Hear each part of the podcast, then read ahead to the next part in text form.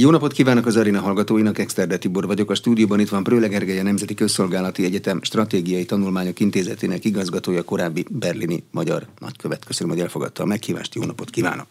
Köszönöm a meghívást, üdvözlöm a hallgatókat. Hivatalos előzetes végeredmény szerint Bajorországban a Keresztény Szociális Unió, a CSU, szemben a testvérpárt Keresztény Demokrata Unió kapta a legtöbb szavazatot, két németországi tartományban tartottak helyi törvényhozási úgynevezett Landtag választást a szövetségi kormány koalíciós pártjai mindenhol estek, vesztettek. Tartományi választásnak egy szövetségi államban mi a jelentősége? Nálunk ilyen nincs. Valóban kicsit messzebbről kell indítani, talán a 18-17. század, 17.-18. századból, sőt, talán még régebbre is visszamehetünk, de talán nem is nem érdemes. Ugye arról van szó, hogy Németország egy végtelenül tagolt rendszer, és annak köszönheti a kulturális gazdagságát is egyébként, hogy nagyon sok kis grófságból, hercegségből állt történelme folyamán, amelyek minnyáján nagyon nagy ambícióval láttak neki a politika és a kultúra alakításának is. Ennek köszönhetjük a Weimári klasszikát, ennek köszönhetjük számos nagy zeneszerző, író munkásságát, hiszen ott ennek egy nagy kultúrája alakult ki. Na már most, hogy haladunk előre a történelemben, a 19. században ezek egyre inkább kezdenek nagyobb szervezeti egységekké összeállni, míg nem, ugye az 1870-es években ugye kialakul az a bizonyos német egység, eh, ami végül is Németország eh, létrejöttéhez vezet. Na de ezen belül továbbra is megmaradnak egyébként ezeknek a kisebb grófságok, hercegségeknek a eh, nyomain, megmaradnak azok a tartományok, amelyek a második világháború után is közigazgatási egységek maradnak, és pedig azért, hogy valamilyen módon, és itt válik a dolog számunkra is mai szempontból érdekessé, egy olyan politikai rendszert lehessen kialakítani, ahol ezek a bizonyos sokat emlegetett fékek és ellensúlyok, ezek érvényesülni tudnak. Ugye a dolog lényege az, hogy azáltal, hogy az egyes tartományokban is parlamenti választásokat tartanak, és hát ugye ezek jó része országnyi tartomány, mondjuk esetünkben most a hétvégén Bajorország közel annyi lakosa van, mint Magyarországnak, Hessen tartomány az más nagyságrend, de a lényeg az, hogy voltak éppen országnyi területeken zajlanak ezek a választások, ahol adott esetben egészen más politikai konstelláció alakulhat ki, mint szövetségi szinten. Ennek is a tanúi vagyunk mostanság. Azáltal tehát, hogy tartományi szinten másképp alakulhat a politikai együttállás, mint szövetségi szinten, ez egyfajta kiegyenlítő hatást visz a politikába, nem tudnak olyan élessé válni a konfliktusok, nem tud annyira élessé válni az ellentét az egyes politikai csoportosulások között, hisz soha nem lehet tudni, hogy hogyha szövetségi szinten vagy az egyik tartományban konkrétan a szociáldemokraták és a zöldek kormányoznak, a másik tartományban viszont a zöldek a kereszténydemokratákkal kormányoznak, akkor ez ugye mindenkit arra a meggondolásra késztet, hogy ne mondjon annyira hegyeseket, éleseket a másikról, hisz soha nem tudhatja, hogy mikor kerül abba a helyzetbe egy másik tartományban, hogy avval kell koalícióra lépnie. Való, tehát egy kiegyenlítő szerepe van ezeknek a választásoknak, nagy országban, viszont viszonylag nagy szervezeti egységeken belül. A két tartományi választás eredményéből a szövetségi politika koalíciós pártjainak várható eredményére, akkor ezek most milyen következtetést lehet levonni? Hát a következő eh, Bundestag választások, tehát szövetségi szintű választások szinte napra pontosan két év múlva esedékesek. Tehát ezek a tartományi választások, ezek arra is jók, hogy egyfajta hangulatjelentést, vagy konkrét közvéleménykutatást jelentsenek abból a szempontból, hogy, péld, hogy, hogy mostanság hogy is áll szövetségi szinten is ezeknek a pártoknak a szénája. Ebből a szempontból a most mostani kormánykoalíciónak ez a mostani választási eredmény igen-igen rossz hír, hiszen súlyos veszteségeket szenvedtek el, és az ellenzéki kereszténydemokraták pedig nagy sikereket arattak. Két év, amíg a szövetségi választások lesznek, ez a német politikában egy hosszú idő? Ez azért hosszú idő nagyon sok minden történhet, de az a helyzet, hogy azt gondolom, hogy az alapvető tendenciák nem nagyon fognak változni, és hogyha megengedi, akkor érdemes ezekbe társadalmi szinten belemenni, hogy mégis milyen változások zajlanak, de nem akarok elébe vágni a, a kérdésnek. Még egy választás lesz előtte, egy európai parlamenti választás. Ó, és még ennél sokkal durvább dolgok lesznek. Sőt, mert lesznek van 14 tartomány. Hát pont Pontosan, tehát tartományi választások lesznek jövőre kelet, az ország keleti felében, ahol ugye azáltal, hogy a kelet-nyugati különbségek azért még mégis, különösen a politikai kultúrában és a, az emberek politikához való viszonyában nagyon nagy különbségek vannak, ott az még újabb meglepetéseket hozhat, ami megint csak úgy tűnik, hogy nem a jelenlegi baloldali liberális kormány koalíciónak kedvez. Tehát nagyon sok dolog történik még addig, amíg két év múlva újra a Bundestag választások lesznek. Mi a különbség az ország keleti meg nyugati fele között a politikához való hozzáállásban? Amíg volt kelet-németország meg nyugat-németország, megszoktuk, hogy a német szocialista egységpárt Erik Honecker hozza a választásokat. Azóta ez megváltozott. Ez kétségkívül így van. Immáron ugye 33 éve az a helyzet, hogy Erich Honeckerről már csak múlt időben beszélünk, mégis nagyon sokan emlegetik Honecker hosszú árnyékát. Kelet-Németországban, ami nyilvánvalóan nem egy pártpolitikai megállapítás, hanem inkább az emberek mentalitására, politikához való viszonyára utal. És ott sem, talán ott sem Honecker az érdekes ez egy olyan jellegű kérdés, ami voltak éppen minden egykori szocialista, kommunista országot érint, és a dolog lényege voltak éppen az, hogyha nagyon leegyszerűsítve akarjuk összefoglalni, hogy a társadalmi problémákhoz, azokhoz a, a globalizációból eredő jelenségekhez, mint például a migráció, hogy ezekhez milyen viszonya van az embereknek. Tehát milyen módon tudják beleélni magukat abba a helyzetbe, hogy nem az ő bőrszínük dominál egy adott városrészben, hanem hogy olyan mértékű a bevándorlás, hogy ez bizony jelentősen megváltoztatja a, a társadalom etnikai összetételét. Ezzel kapcsolatban keleten bizony sokkal érzékenyebbek, mint nyugaton, ahol ugye ezt már sokkal korábban elkezdték, hisz tudjuk, hogy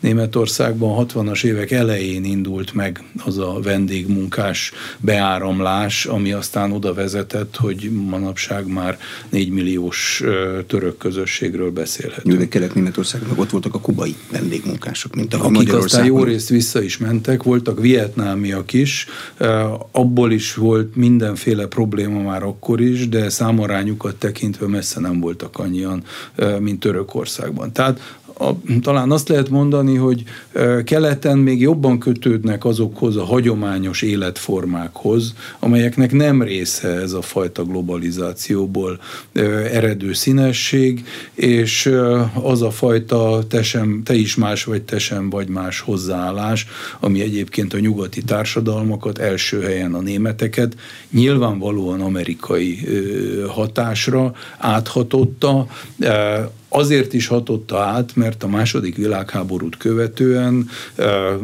az ország nyugati felében egy nagyon tudatos átnevelése zajlott a társadalomnak, ami sajátos módon mind a mai napig tart. Ugyanolyan erősen tart, mint a keletnémet átnevelés? Hát a keletnémet átnevelés ugye az 30 évvel ezelőtt nagyjából megszűnt, meg hát addig is az emberek nézték egymás tévéadásait. Erről még talán nekem is van emlékem németországi, kelet-németországi diákmunka időszakából. Hát hogyne, hogyne, én is voltam cseregyerek 1977-ben Dresdában, tehát emlékszem, hogy milyen volt az, bár a tudatlanok völgyének nevezték azt a vidéket, ahol nem lehetett a nyugatnémet adásokat fogni, de a különbség, a, ugye az a kérdés, hogy a kommunista államhatalom volt-e akkora hatással a kelet-német társadalomra, mint a globalizáció iránt elkötelezett amerikai rágógumi kultúra a nyugati társadalomra.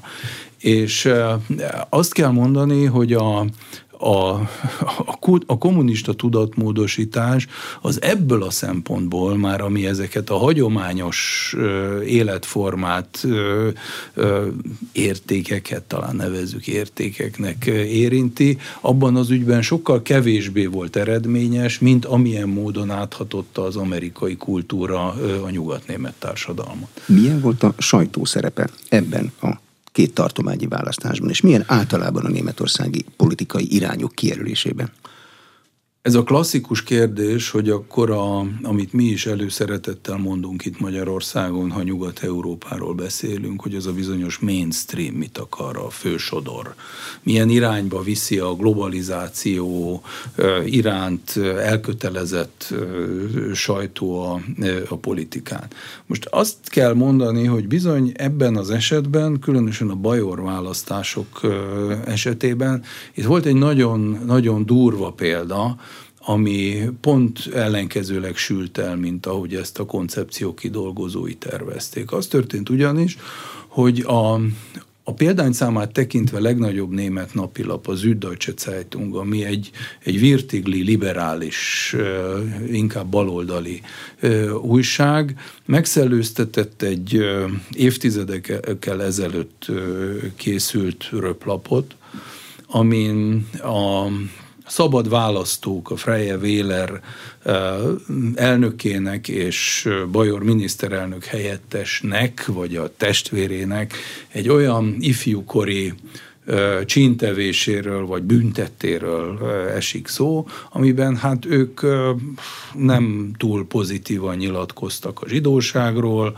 és hát elég ocs, valóban ocsmány dolgokat írtak avval kapcsolatban, hogy mit is gondolnak a náci Németországról tényleg rémes papír, ha az ember olvassa. A kérdés az, hogy hogyha ma valaki elővesz egy ilyen papírt, amit a támadott személy ezelőtt 40 évvel írt, hogy ez valóban olyan hathatós érve. Minden esetre nagy csűrés csavarás lett belőle, a miniszter helyett a testvére vállalta a szerzőséget a papír esetében, de ami történt az az, hogy ennek az akciónak a hatására Aiwanger úr, a szabad választóknak az elnöke és a pártja az 4%-ot erősödött. De ez mivel magyarázható? Túltolták a támadást, vagy van nosztalgia? Az akkori náci német állammal kapcsolatban a német választóban? Szerintem nosztalgia biztos, hogy nincs. Ezt kijelenthetjük, ezt bátran kijelenthetjük, hogy ilyesfajta nosztalgia nincs. És az a fajta, az egyébként általános politikai logika érvényesül ott is, hogy hogyha valaki egy jobboldali konzervatív pozíciót vesz föl, akkor baloldali ellenfelei oldhatatlan kísértést éreznek az iránt, hogy betolják őt a szélső jobb sarokba. Itt is ez történt. Na most az, hogy ez megtörténhetett és rosszul sült el, ez viszont egy nagyon komoly üzenet, és a Bajor választásnak egyébként is van egy komoly üzenete, ez pedig az, hogy a kormányzó CSU-n kívül egy harmadnyi választó szavazott a CSU-tól jobbra eső pártokra. Ugye ezt morzsolgassuk egy kicsit abban a tartományban, ahol valaha Franz Josef Strauss volt az ikonikus miniszterelnök. Tőle jobbra csak a fal. Tőle jobbra csak a fal. Na most azt képzeljük el, hogy az ő pártja mellett nem csak, hogy egy réteg tapéta van még a falig, vagy, vagy, vagy hapszi, vagy szigetelő, hanem még egy réteg van. Tehát nem csak a szabad választók, hanem az a bizonyos AFD, a német alternatíva pártja, ami hát nyomokban valóban szélsőjobboldali elemeket, sőt náci elemeket tartalmaz, az is 17 százalékos eredményt ért el, és gyakorlatilag a, a, az ellenzék vezető ereje lehet. Na most az, hogy ez nosztalgiát jelente vagy sem. Én továbbra is azt mondom, hogy ez nem, ennek, ennek nincs köze a, a, a náci Németország politikai gyakorlatához. Ennek ahhoz van köze, hogy az emberek a globalizáció hatásait milyen módon hajlandók elviselni a saját bőrükön, első helyen a bevándorlást. És ha Németország még mindig azért nagyon taktikusan igyekszik bánni ezekkel a, ezekkel a jelenségekkel, ennek ellenére helyi szinten az emberek türelme látványosan fogy. Ennek a következménye az, hogy ezek a pártok a CSU-tól jobbra ilyen módon meg tudtak erősödni. Ha nem működik egy ilyen fegyver, hogy a tőlem jobbra állót szélső jobbra próbálom tolni, akkor ez azt jelenti, mint ahogy most nem működött, akkor ezt soha többet nem fogják alkalmazni, vagy egyszeri rendszerhibának fogják föl, akik alkalmazzák? Meglepődnék, ha nem használnák, ugyanis nem nagyon van más módszer a kezükben, és ez az, ami szövetségi szinten is, és egyáltalán az egész ország állapotát tekintve is gondolkodóba kell ejtsen sokakat. Mert mi is a helyzet? Ugye ez a kormánykoalíció, ami most Berlinben regnál, hogy, hogyha elolvastuk két évvel ezelőtt az ő kormányprogramukat, akkor ez voltak éppen egy igazi, hamisítatlan, baloldali eszméket tartalmazó nagy gondolatkísérlet a társadalom megreformálására. Van benne minden. A, a könnyű drogok legalizálásától kezdve a választási korhatár leszállításáig, az európai döntéshozatal megváltoztatása, a, a, a, a nem választás, szabadság, világot, tehát minden, ami egy ilyen nagy európai baloldali ideológiai programba kell, az mind benne van. És benne van az is, ami hát ugye már korábban indult, ez pedig az energiaforrásokra vonatkozik, ami nyilvánvalóan a a környezetkímélő energiaforrások promotálását és minden egyébnek a, a sudba tételét jelenti. Na most ugye ez az, ami a háború kapcsán jelentősen megváltozott, amivel nem számolt igazából senki. Tehát ez volt szövetségi szinten, erről volt egy ilyen elképzelés, ami ebben a mai helyzetben, ahol a reálpolitika nem az ajtón, hanem az ablakon tört rá egész Európára, sőt az egész világra, ott pontról pontra kiderül, hogy ezek a kérdések manapság vagy egész egyszerűen totálisan irrelevánsak, vagy az, azok a válaszok, amit ez a baloldali közösség erre adni akar, ezek totálisan időszerűtlenek és alkalmatlanok arra, hogy a társadalom jeleni, jelenkori problémáit megoldják. De bocsánat, miért nem rugalmas a berlini koalíció? Egy háború kitörése majdnem a szomszédban, az tökéletes alkalom arra, hogy a korábbi mondásokat megváltoztassuk, arra tekintettel, hogy teljesen más a helyzet.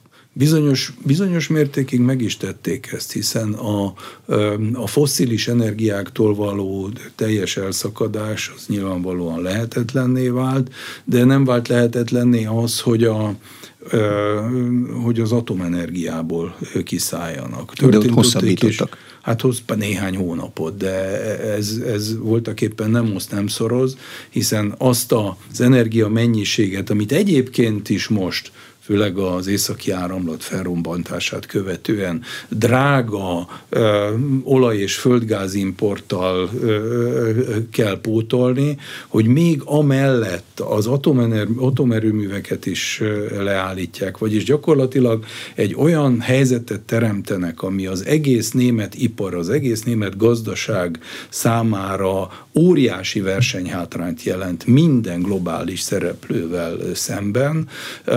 Na, ugye ez az, ami ezt az ideológiai elkötelezettséget és a gyakorlati problémák iránti hát kisebb fogékonyságot jelzi. De miért nem képes a német ipar bekopogni a német kormányhoz, és azt mondani, hogy én vagyok Bajorországból a BMW, nekem ez az érdekem. Ha akarjátok, hogy adót fizessek, akkor tessék ezt csinálni. Ez nem így megy? Hát megy, megy, csak van, amikor a kopogást nem hallják meg És nekem az az érzésem, ezt igazából nem nagyon tudom konkrét adatokkal alátámasztani, de a mostani választásokat bizonyos értelemben fordulópontnak ö, tekintem, mert hogyha ez nem elég arra, hogy riadót fújjon a kormánykoalíció pártjainak, hogy nem lehet ezen az úton tovább menni, akkor nem tudom, minek kell igazából történnie. Az tapasztalható, és ezt, ezt viszont személyesen is tudom számos beszélgetés alapján visszaigazolni, hogy a kis és közepes vállalatok vezetői, sőt a nagyobb családi vállalkozások vezetői, akik beszállítóként működnek közre a nagy német autóipari vagy vegyipari koncernek működésében, akik ugye a Holdról is láthatók, azok már nagyon régen mondják azt, hogy ez a fajta versenyhátrány, amit nekik el kell szenvedniük, ez bizony súlyos károkat fog okozni. De ha ránézünk a német gazdaság jelenlegi, jelenlegi adataira, ugye ami egy egyértelmű recessziót jelez. Ezt, ezt az elmúlt egy évben, ezt a számok is visszaigazolták már. Tehát én azt gondolom, hogy most jutottunk el odáig, hogy valami jelentősebb irányváltásra van szükség, és ezt egyébként jelzi az is, hogy így a szezon elejé kihelyezett kormányülésen igyekeztek már szeptember 7-én a kormánykoalíció tagjai is erre valamiféle reakciót adni, de a hétvégén lezajlott választások mutatják, hogy ez bizony már későnek bizonyul a berlini koalícióban ugye szociáldemokraták, zöldek, liberálisok, kik érzékenyek leginkább a gazdasági szereplők jelzéseire? A liberálisok? Sajátos módon a liberálisok, akik ugye most mind a két parlamentben igen-igen leszerepeltek. és ki is estek talán. A Bajorból ki is estek, a másik helyen még izgulhatnak, hogy vajon a levélben leadott szavazatok hogy befolyásolják a sorsukat, tehát ők pont a, a határon vannak, de igazából a kormánykoalíció pártjai leginkább az egymás közötti konfliktusról nevezetesek. Tehát nagyon nehéz olyan lépéseket kimutatni, amelyek valamiféle egyirányú, egyértelmű irányt mutatnának. Hiába mondja a, mondják a liberálisok, hogy az ipar számára kedvezőbb feltételeket kell teremteni, ha ezt végső soron kormányzati szinten nem sikerült tettekre váltani. Hmm. Amikor tartományi választások vannak, a német választó a saját tartományán belüli politikai történéseket nézi, vagy Berlinnek is óhajt üzenni? biztos, hogy Berlinnek is ö, ö, hajt üzenni. Tehát ugyanúgy ö, hiába van meg a, az egyéni képviselő, aki ott a tartományi parlamentbe bekerül, azért ez mégis azon keresztül az egész politikai tábornak üzen az európai parlamenti választásokon a CSU meg a CDU az egy listára megy, mert van egy ilyen belső szabály, ha jól olvastam, hogy ők egymás ellen nem is indíthatnak, és az unió pártiságnak a lényege, hogy sehol ne induljanak egymás ellen. Pontosan ez, a, ez az alapvető cél, már a létrejött, létrejöttükkor is ez volt a cél, és apró érdekesség, hogy a nem régen egyébként egyszerű többséggel elfogadott választási törvény, amit pont a CSU megtámadott a Német Alkotmánybíróságon, az olyan szabályozásokat tartalmaz, ami hát bizony egy parlamenti választás esetén könnyen oda vezetne, hogy a CSU kiesik a Bundestagból, tehát itt még nagyon sok változás válható, az imént beszéltünk arról, hogy két év sok időe vagy kevés. Én azt gondolom, hogy pont a választási törvény lesz az, amiben az alkotmánybírósági döntés fényében még sok változás várható. Mennyi idővel egy választás előtt illik Németországban választási jogszabályokat módosítani? Hát egy éven belül biztos nem. A CSU az ugye csak Bajorországban aktív, a, a CDU, CSU, meg mindenhol CSU máshol csak aktív. Bajorországban, és a Bundestag frakció az egy közös frakció, az a CDU-CSU Bundestag frakció mind a ketten ugyanabba az Európai Parlamenti Pártcsoportba tartanak, mind amikor ketten, elindulnak? Mind a ketten az Európai Néppárt tagjai, olyannyira, hogy a, az Európai Néppárt ikonikus figurája Magyarországon is sokszor esett róla, Manfred Weber, ugye ő a CSU képviselője. Ebben valamilyen változás várható? Szóval ez az ő vezetése, az mikor dől el? Következő választás után? Mi ennek a rendje? Hát itt na, nagy, hát nagyon érdekes, ami ebben az ügyben történik, mert ugye mi, vagy a, a hazai egyik kormánypárt, ugye a Fidesz összerúgta a port a néppárttal, és különösen is Manfred Weberrel.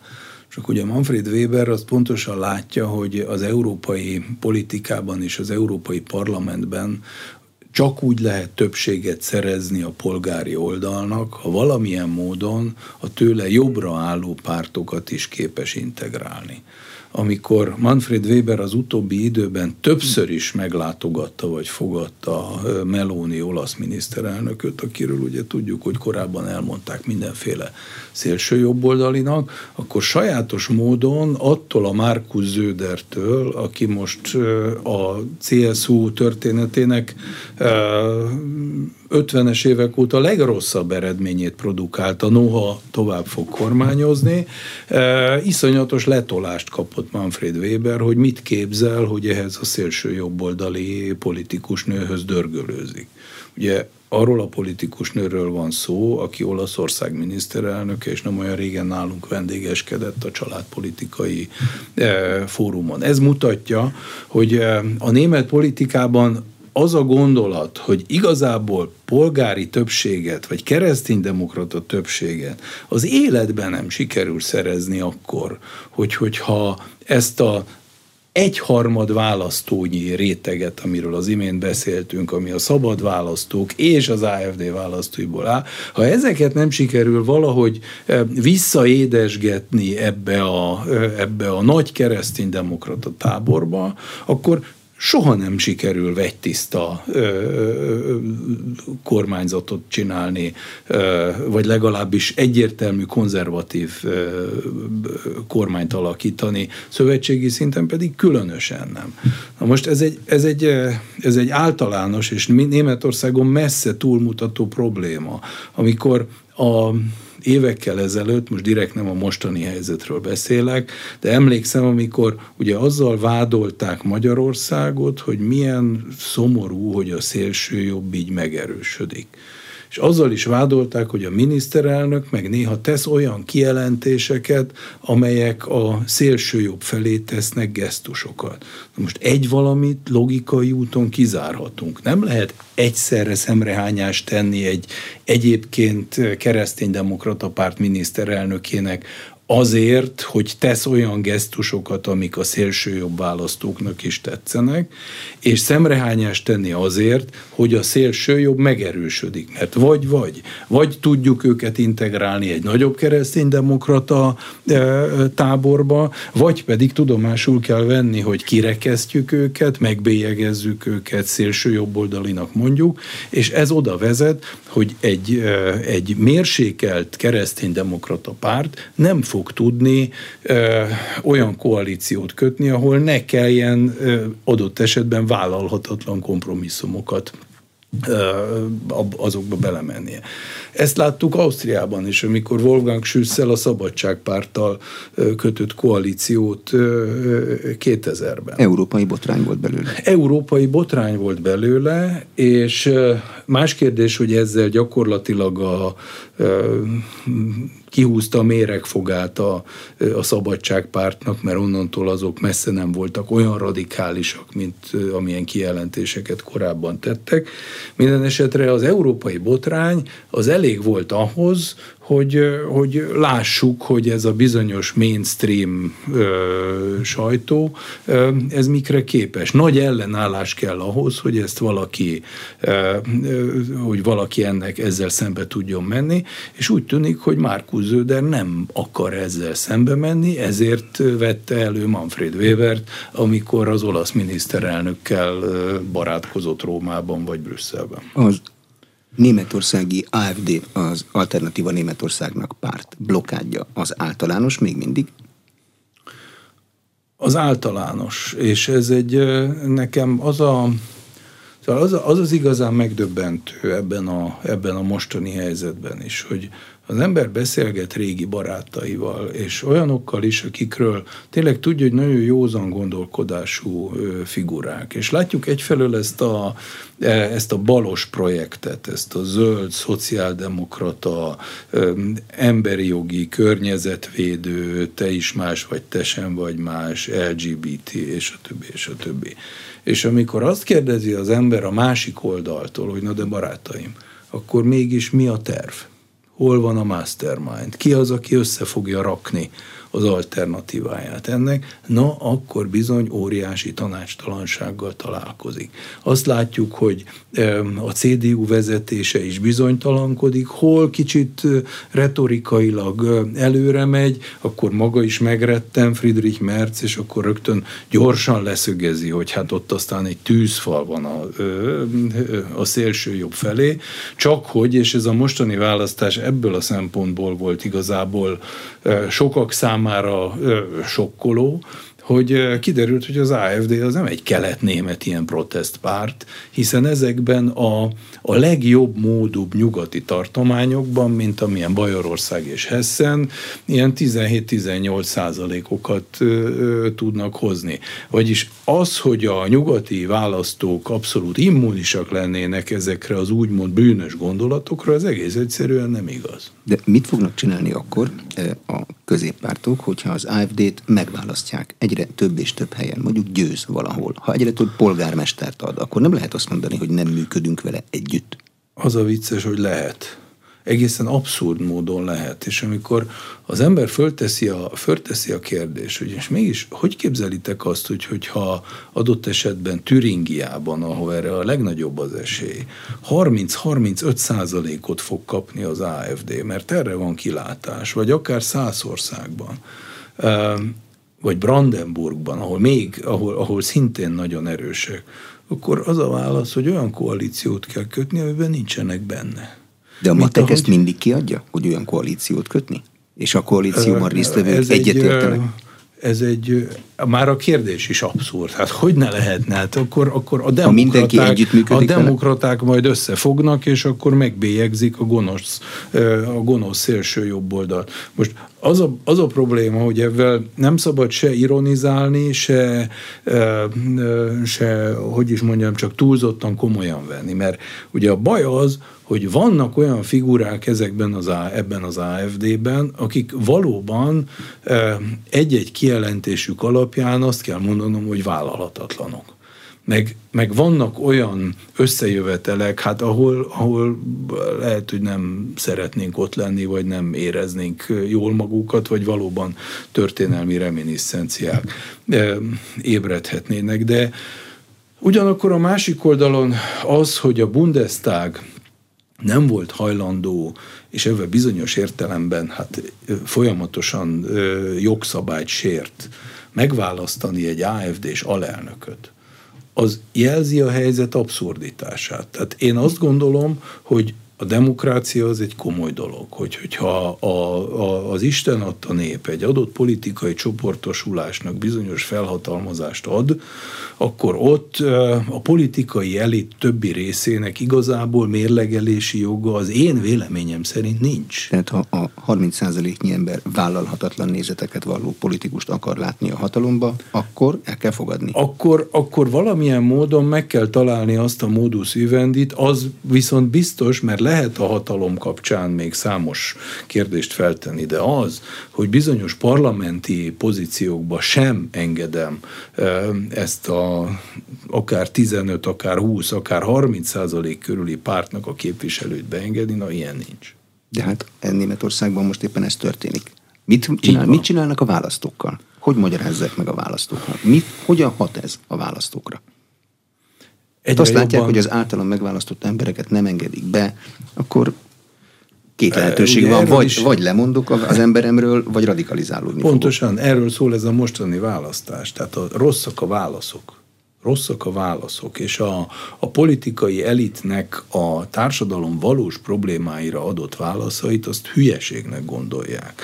Hülyeségnek gondolják az atomenergiából való kiszállást, a, az extrém magas inflációt, azt, hogy a német ipar egyre nagyobb mértékben helyezi ki a tőkét, és viszi át Kínába, Ázsiába, számos helyre, az, hogy az a fajta innovatív pozitív erő, ami Németországot jellemezte, a kutatásfejlesztés, vagy a digitalizálás mértéke, ami hát mégiscsak a, a modern kor kulcsa, hogy ez ilyen lemaradást mutat, és hogy erre ennyire nincs válasz a, a, a jelenlegi magát ugye végtelenül demokratikusnak és szalonképesnek tekintő politikai elitnek, Na mindez oda vezet, hogy a szalonképtelennek tűnő protestpártot ö, ö, választják meg.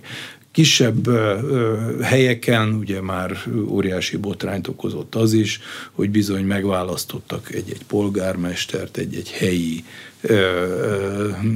vezetőt, de ahogy a dolgok haladnak, ez egyre inkább súlyos feladat elé állítja az összes többi pártot, különösen a kereszténydemokratákat, akik hát előbb-utóbb kénytelenek lesznek, vagy ezeknek a, ennek a pártnak a választóival kezdeni valamit, tehát olyan üzeneteket küldeni, ami adott esetben visszahozza őket hozzájuk, vagy pedig egy idő után lemondani arról, hogy ez a, hogy ez a bizonyos vasfüggöny, vagy minek nevezzük, ez továbbra is létezzen. Amikor egy németországi szélsőségesnek mondott politikust pozícióba választanak, az azzal jár, hogy konszolidálódik a politikus, vagy azzal jár, hogy bástyának tekinti a pozícióját, és még hangosabb lesz? Mi az ottani szokás? Azzal jár, hogy konszolidálódik különösen, különösen olyan helyeken, ahol, ahol mint amilyen egy, egy város vezetése, ahol nem igazából nem a politikai milyen a szemétszállítás? szlogenek, milyen a szemétszállítás, tehát gyakorlati problémákra kell gyakorlati válaszokat adni,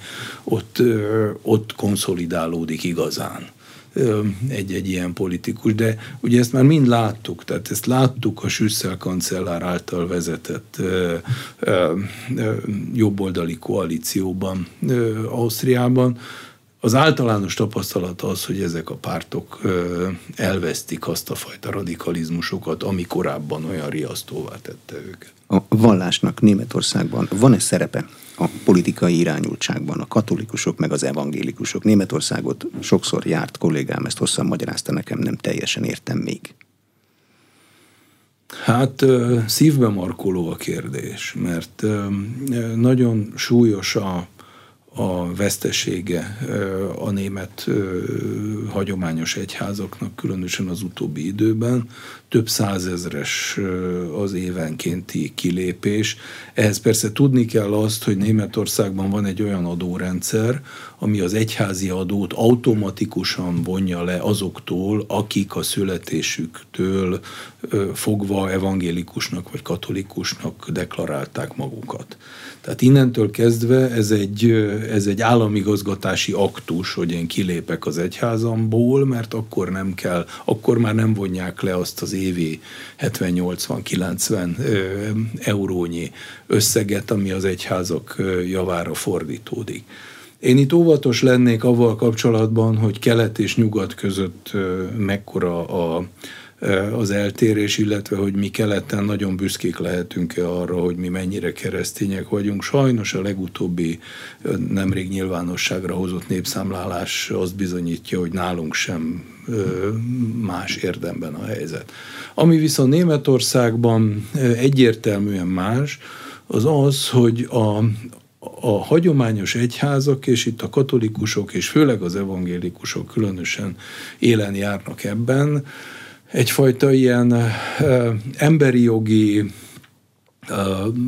baloldali, politikai irányvonal szószólóivá váltak, nagyon sok esetben teszem hozzá.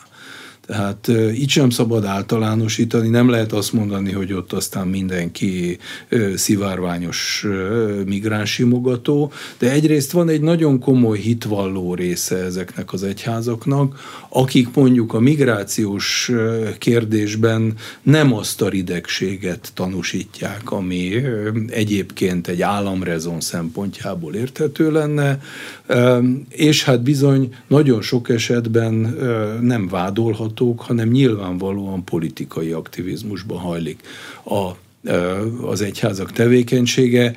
Én ezt többször szóvá is tettem, ugye én, mint evangélikus keresztjén atyafi Németországban is rendszeresen jártam Isten tiszteletre, és ott többször mondtam is, hogy azért nekem az nem teljesen oké, okay, hogy a Frankfurter Rundschau vezércikkét hallom a szószékről, mert azt gondolom, hogy az evangélium üzenete ennél jóval több. Na most a, a, a német egyházak egyfelől ebbe az irányba mennek, és bizony a, az egyház tagok többsége, különösen evangélikus oldalon biztos, hogy nem CDU szavazó.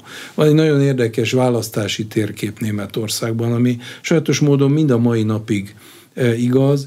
Ez azt mutatja, hogy azokon a részeken az országban, ahol hagyományosan protestáns emberek élnek, az inkább szociáldemokrata szimpatizánsokból áll és a katolikus pedig inkább a, a konzervatív kereszténydemokrata. Tehát van egy ilyen régi mentalitás történeti összefüggés, de azt gondolom, hogy ez az idő előre haladtával és a, a, a felekezeti jelleg elmosódásával, a szekularizációval az egyre inkább jelentőségét veszti. Mert hogy nem lesz ember, aki ezzel foglalkozna. Hát leginkább ez, illetve annyira visszaesnek ezek a a közösségek is annyira, annyira fogynak, hogy már nem lesz ez az összefügg, illetve a pártrendszer is oly mértékben alakul át, a hagyományos politikai csoportosulások oly mértékben felbomlanak és válnak különböző, mennek el különböző irányokba, hogy ez az összefüggés nehezen lesz kimutatható. Lengyelországban választási kampányokban rendszeresen lehet hallani, hogy a németek fizessenek második világháborús kártérítést Lengyelországnak. Németország felől nézve, milyen a lengyel-német viszony? Ugye ennek is van egy nagyon régi, régi története, hiszen a lengyel városok jó része az valaha német többségű volt. Ha Wroclawról beszélünk, ami mégiscsak Breslau, ha Csecsinről beszélünk, ami Stettin, én idén nyáron jártam ezekben a városokban, és nekem megdöbbentő volt az, hogy milyen módon volt annak idején a kommunista párt hálás a katolikus egyháznak, figyelem, még egy pápaszobrot is emeltek közvetlenül a, a, Wroclawban a pártházzal szemben, azért, mert ugye a lengyelesítés jegyében az egykori protestáns templomokba katolikus hívek kezdtek járni. Tehát ennek, ha már a, a felekezetekről beszéltünk, van egy ilyen dimenziója is ennek a, ennek a kérdésnek. Ugye Lengyelország rengeteget szenvedett a, a, a, a történelme során, számos esetben cseréltek gazdát ezek a területek. A Lengyelországból kitelepített németek az nyilvánvalóan egy nagyon fontos konzervatív választóközönség lett Németországban, és az a fajta ellentét, ami ugye választási kampányról választási kampányra ö, hangot kap, az mind ezekben az ellentétekben ö, gyökerezik. Tehát ha most azt halljuk, hogy előveszik Lengyelországban ezt a jóvátétel kérdést, ami hát nemzetközi jogi szempontból egy réges-rég lezárt történet, akkor azért lehet tudni, hogy itt derékrengyel barátaink a zsigerekre próbálnak hatni. De német ezt, barátaink hát, próbálnak a zsigerekre német, hatni? Német, német barátaink pedig azt gondolom, hogy ezt már némi rezignációval fogadják, mert már sok ilyet láttak. német politikában van olyan politikai erő, ami a visegrádi négyekben nagyobb fantáziát lát, mint a berlini koalíció jelenlegi tagjai?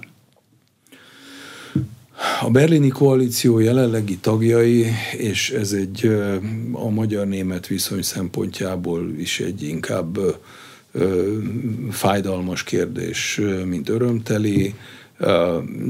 A kormányok közötti ideológiai eltérés vetítik azokra a számomra, és azt gondolom, hogy elmondhatjuk, hogy sokkal nagyobb horderejű kérdésekre is, mint amilyen a régiók, vagy ezek között az országok közötti együttműködés. Tehát ez a bizonyos ideológiai farkasvakság, ez, ez sajátos módon kihat az ilyen egyébként technokratának mondható viszonyokra is. A visegrádi négyekkel kapcsolatban volt egy nagyon nagy fenntartás még egyébként az Angela Merkel által vezetett német politikában is. Ez aztán oldódott, és aztán amikor kiderült az, ezt mindig ismételgetjük ezt az adatot, hogy a visegrádi államokkal folytatott árucsere forgalom az kétszerese a franciaországinak, és amikor az is napnál világosabbá vált, válik, hogy a német ipar érdekeltségei ezekben az országokban milyen hatalmasak, akkor enyhül ez a fajta ideológiai rigiditás, amit, amit tapasztalunk, de hát hő szeretetté alig ha fog átváltani. A probléma az a jelenlegi német pártok között, hogy ez egyfajta a szalonképes viselkedés az, hogy hogyha mi Magyarországot és Lengyelországot is, bár ott van egyfajta ilyen történelmi lelkiismeret furdalás, ami ezt talán enyhíti, de ezeket ilyen furcsa távolságtartással kezeljük, és ez nem jó. De mindenki, azok is, akik most kormányra kerülnek, hogy egyszerűen nem vagyunk itt mi akkor Sajnos, sajnos azok is. Tehát ami a, ami azt gondolom, hogy a magyar politikának is egy nagyon nagy feladata, és mindenkinek. Tehát ezt a fajta, ezt a fajta távolságtartást, ezt pont annak fényében, hogy gazdaságilag milyen fontosak vagyunk egymásnak. Ezt, ezt, a, politikai, ezt a politikai enyhülést át kell, el kell érni. És most, amikor a, a Német Egység napján Szijjártó Péter beszélt a, a, a, a német fogadáson itt Budapesten, akkor érezhető volt, hogy azért, azért megvan ez a, a, a, a probléma tudatosság mindkét oldalon. A kérdés az, hogy hogy lehet ezt a nagyobb nyilvánosság előtt is nyilvánvalóvá tenni, mert ez a bizonyos mainstream, amit már ebben a műsorban is annyit emlegettünk, és hogy sokan szidnak, ugye ez, ennek az elvárása még mindig az, hogy ebben a furcsa Magyarországgal inkább ne sokat foglalkozzunk, még olyan pártok esetén is, mint amilyen a most bár rossz eredményt elérő, de mégiscsak újra kormányra lépő Bajor CSU. Köszönöm szépen. Az elmúlt egy órában Prőle Gergely a Nemzeti Közszolgálati Egyetem Stratégiai Tanulmányok Intézetének igazgatója, korábbi berlini nagykövet volt az aréna vendége. A műsorán készítésében Módos Márton főszerkesztő vett részt. Ha érdekesnek találták a beszélgetést, kérem iratkozzanak fel az Inforádió YouTube csatornájára. Köszönöm a figyelmet, Exterde Tibor vagyok.